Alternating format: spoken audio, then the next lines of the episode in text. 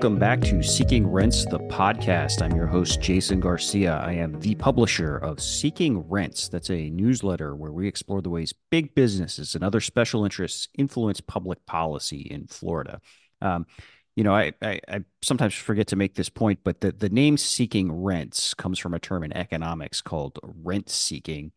Um, and that refers to when, you know, special interest, like a like a big business or a wealthy person or someone with lots of political influence uses that influence to get public policy changed in a way that allows them to capture even more wealth for themselves, um, usually at the expense of someone else uh, in the form of, you know, making consumers pay higher prices or workers work for for lesser wages or benefits or uh, creating more barriers uh, to small business competitors that sort of thing. Um, and i mentioned that because uh, rent seeking is going to be a big part of what we talk about today uh, in our update from day 52 of the Florida legislature's um, 60 day legislative session. And, and so we're kind of in a, a bit of a, every, everything's kind of on hold right now. Every, a lot of stuff is just waiting on a resolution to House Bill one. That's the, um, the essentially banning kids from social media comp, uh, social media platforms bill that uh, passed. It's really important to the House Speaker. Um, they they jammed up Governor Ron DeSantis on it and gave him one week to decide, even though he'd sort of expressed a lot of concerns about it. Um, he, I believe, if I'm doing my math right, if I'm remembering the time right, he's got to decide uh, by the end of today. It sure sounds like everybody is working on a plan where. Um, where he will veto that bill, but then they will pass a different bill uh, in the final week that uh, reflects some sort of compromise. Um, you know, but but that that deal is not done yet, uh, and and until it is, um, everything else just kind of waits, right? Waits right now. Like we saw that yesterday, we, where basically the the entire budget bumped, and what that means is, um, you know, the Florida House and Senate each pass their own budget budgets, and then they they have to negotiate a final version of the of the state spending plan, and that's in a process that's called conference. It's like literally one of the most mystifying processes in all of the Florida legislature. Um, but that initially begins with um, kind of rank and file legislators on conference committees negotiating different parts of the budget. But um, at a certain point where uh, it gets to the point where they're not allowed to resolve anything more because usually because the, the decisions are too important that leadership is not ready to sort of make those trades yet. Um, the the budget bumps up to uh, leadership essentially. Um, and so that happened uh, pretty abruptly yesterday. So um, that doesn't mean nothing is happening. Um, you know, just a, a, couple of examples from the budget. We saw sort of a wild uh, example yesterday where um, in the morning, the Florida Senate suddenly uh, introduced a proposal that they would add into a budget related bill that would prohibit cities and counties from imposing any kind of restrictions on gas powered leaf blowers for one year. Um, you know it doesn't if it doesn't sound like a budget issue to you uh, you're right it is not but the budget is a place where legislators can do things at the last minute um, in a way that can't be changed so it's a it, it is frequently a place to to sneak stuff like this into law um, and this this actually um, comes out of Orlando, where I am, and actually a, a community, uh, suburban community, Winter Park, um, where there has been a big debate recently about banning the use of gas-powered uh, leaf blowers. Um, and uh, in in fact, just this week, the the city commission in in this town, Winter Park, had voted to hold a referendum on the issue. And as soon as that happens, uh, the Florida Senate introduces a, a bill that would essentially prevent that re- that referendum from happening, or at least from having any uh, any meaning. Um, and within hours, the House agreed to this, so this is a done deal. This is going to be in the budget. Um, and of course, the the the the person presiding over this part of the budget in the Senate, where this this preemption came from, is a Republican senator who represents uh, the Winter Park area. Um, so this is a little tiny little local controversy suddenly is now going to be in the state of Florida's budget, right? And and it means that you know for at least the next uh, next year, cities or counties can't do anything about uh, about gas powered leaf blowers. So that's the kind of uh, big ticket issue we were dealing with yesterday. Uh, you know, another thing that I, I forgot to mention the other day that has been resolved is the House and Senate have once again agreed to force the Florida Lottery to pay higher commissions to retailers that sell its tickets. Um, you know when you go when you go into like Publix or a gas station or wherever and, and buy a lottery ticket traditionally the, the Florida Lottery has uh, paid a five percent commission on that ticket to uh, the retailer selling it. Um, uh, over the last the last couple of years, the legislature has been using the budget to bump that up to six percent now. Um, this is an issue that is pushed hard by lobbyists for retailers, gas stations. Um, uh, in fact, we've gotten examples the last few years. This legislation, th- this idea is literally written by lobbyists for a bunch of gas stations and convenience stores. Um, and so they've agreed to once again go to six percent. This this uh, this is a, a, this is about as rent seeking as things get. This is a straight like forty million giveaway to retailers selling tickets, and that money comes straight out of what is known as the Educational Trust Fund, and that or Educational Enhancement Trust Fund, which is how the state of Florida pays for Bright Futures scholarships, right? And that trust fund is funded by essentially leftover profits at the Florida Lottery. So every dollar uh, you make the lottery give to Publix or Circle K or or Cumberland Farms or 7-Eleven is a dollar less you have to spend on on Bright Future scholarships. Like just a straight a straight rip right there. Um, but they've agreed to do it again. This is going to be the third straight year where we've now made the lottery pay higher commissions, um, and they keep doing it through the budget because it's such a toxic vote to take on its own um, that they they won't just pass a law permanently changing this. So they they do it year after year now this way. Um, you know, uh, meanwhile, down in the Senate, I was all sort of geared up for uh, for a big showdown in the Senate over um, this anti uh, this legislation weakening an anti, an environmental law to hold uh, corporate polluters accountable. I was all geared up for a big showdown um, on this bill, Senate Bill 738, uh, to take place because uh, a Republican senator had filed an amendment to remove the uh, the really problematic provisions uh, from the bill. Um, the, naturally the amendment was uh, withdrawn shortly before the bill was taken up, so they never actually did have that vote. And and just as a reminder, we talked about this yesterday, but this is a bill that it deals with something known as the the state's Water Quality Assurance Act, and it basically um, it imposes what is known as strict liability on companies that pollute ground and surface waters, like uh, so like let water let pollution seep into the ground or get into spill into lakes or rivers or streams. And what strict liability means is you are held accountable for for any damage. You you can be sued for any damage that pollution causes, whether or not you're responsible for you, you did something negligent uh, in causing the pollution to be released. You know, if if the pollution came from you, regardless of the reason, you get held accountable, and it's it's designed to um, to uh, to ensure that you know corporate polluters, the folks that have uh, the, the corporations handling like the, the these most toxic subjects of to- toxic substances and stuff like that, they have like the maximum incentive possible to be as careful as possible because I mean this is the sort of stuff that causes cancer or like you know wipes out all like marine life if it gets into a it's into a river or a spring or a lake. Um, anyway, uh, the Senate uh, not only did not decided not to have a, a straight uh, a head-on discussion and vote on that specific issue because it's tucked into a, a larger bill. Um, they didn't have any discussion at all. They just passed the bill without any debate, 26 to 7. Um, so it goes over to the House now. This is again Senate Bill 738. Um, the House version is House Bill 789. Um, you know, at this point, you would expect this bill is going to pass pretty easily over there too, given how the Senate seemed to just just shrug its shoulders and and and send it.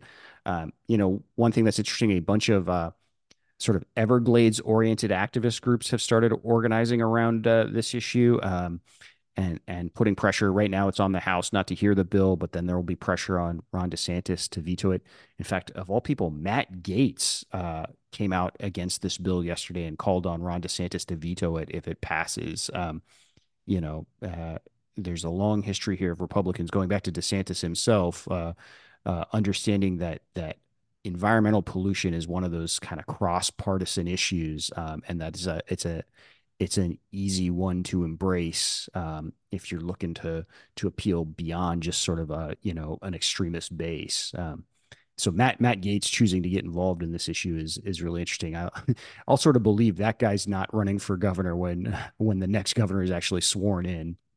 Um, but anyway, mostly today, what I wanted to talk about was what I think is one of the the the most the single most important votes of session, and it it you know this vote happens every couple of sessions. It seems like, uh, and involves um, it involves a vote that took place on the the House tax package. This is House Bill 7073. This is we've we've talked about it plenty at this point. It's a, a package of uh, business and consumer tax cuts. It's pretty lopsided uh, in favor of businesses. So I've got some real concerns with uh, with the way they drew it up this year. There's like no permanent tax breaks for consumers at all. It's um, you know, it, it's not great.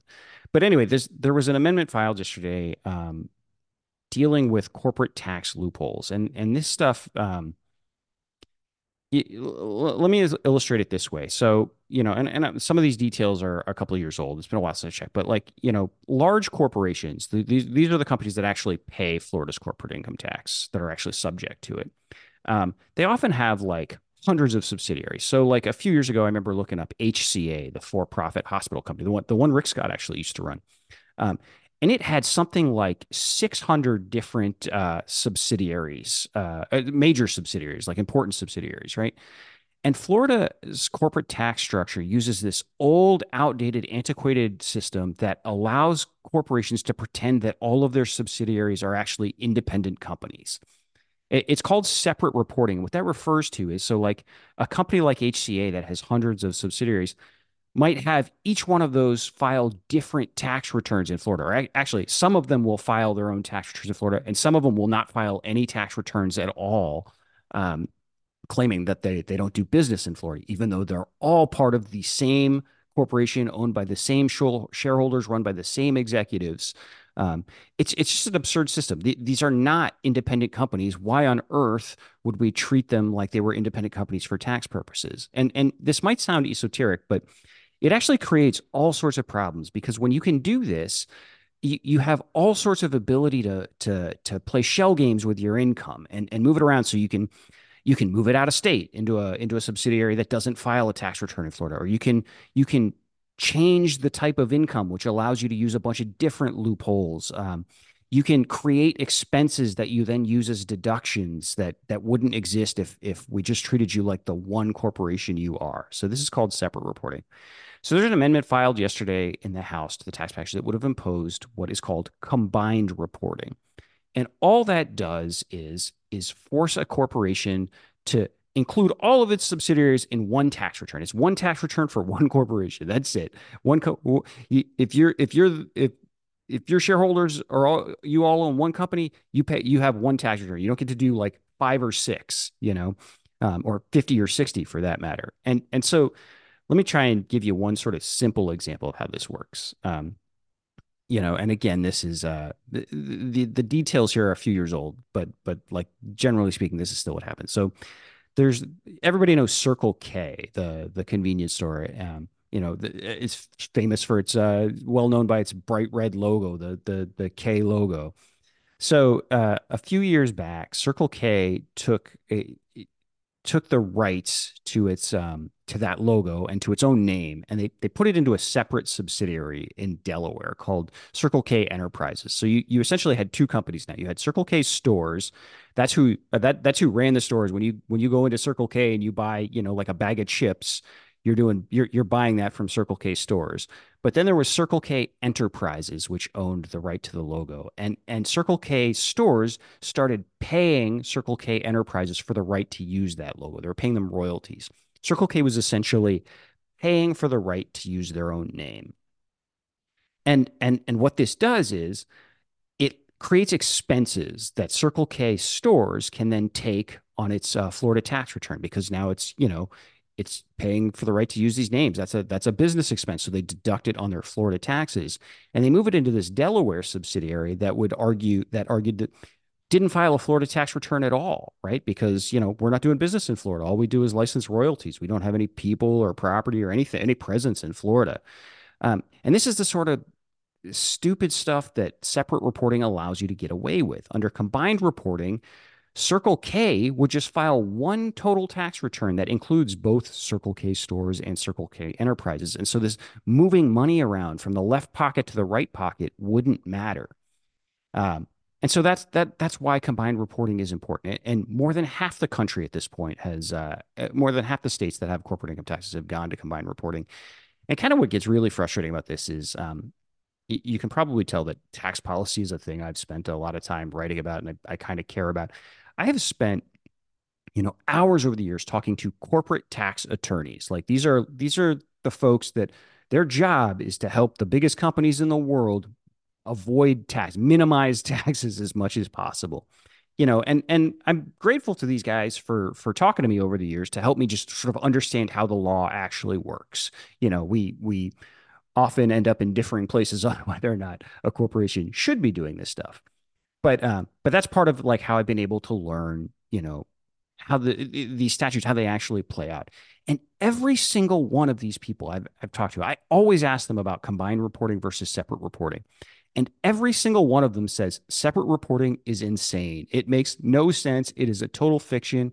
And that combined reporting, every state should be doing that. You know, none of them will advocate this because it will it would require their clients to pay higher taxes, um, or because they can't dodge taxes as easily. But from a tax policy perspective, separate reporting makes no sense, and combined reporting makes all the sense in the world. And that the only good faith argument against uh, combined reporting is that it leads corporations to pay higher taxes, uh, and that every other argument you hear against it is is totally bad faith. Um, and the the same thing happens with uh, you know a number of legislators over the years. I've talked to plenty of Republican legislators, like anti-tax guys, and you know, and women too.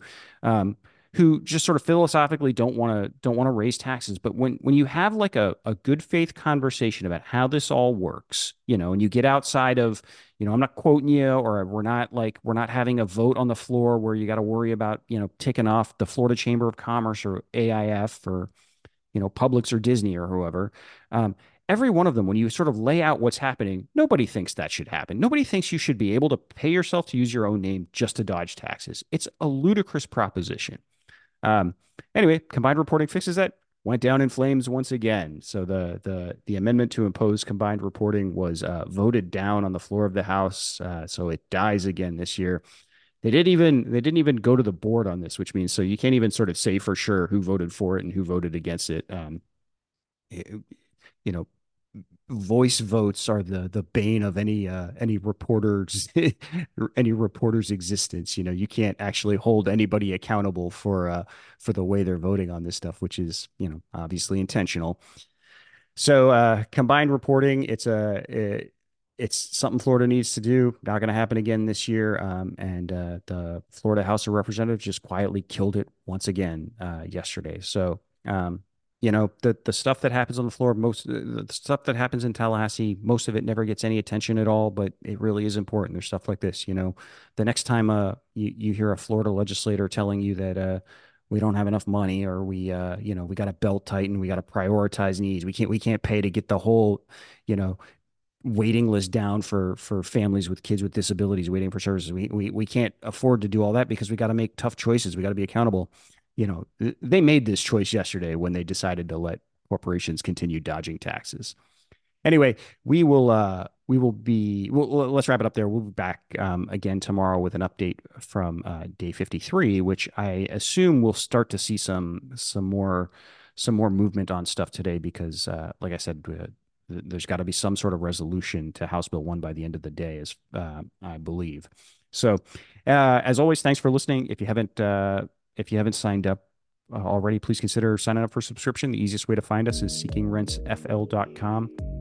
All subscriptions are free. None of our stories or podcasts will ever be behind a paywall, but there is an option to um, voluntary, voluntarily pay for a subscription if you can afford it. Um, please, please uh, think about doing that if, if you've got the means. Those uh, those voluntary paid subscriptions are super helpful. Okay, uh, thanks as always for listening, and we'll talk again soon.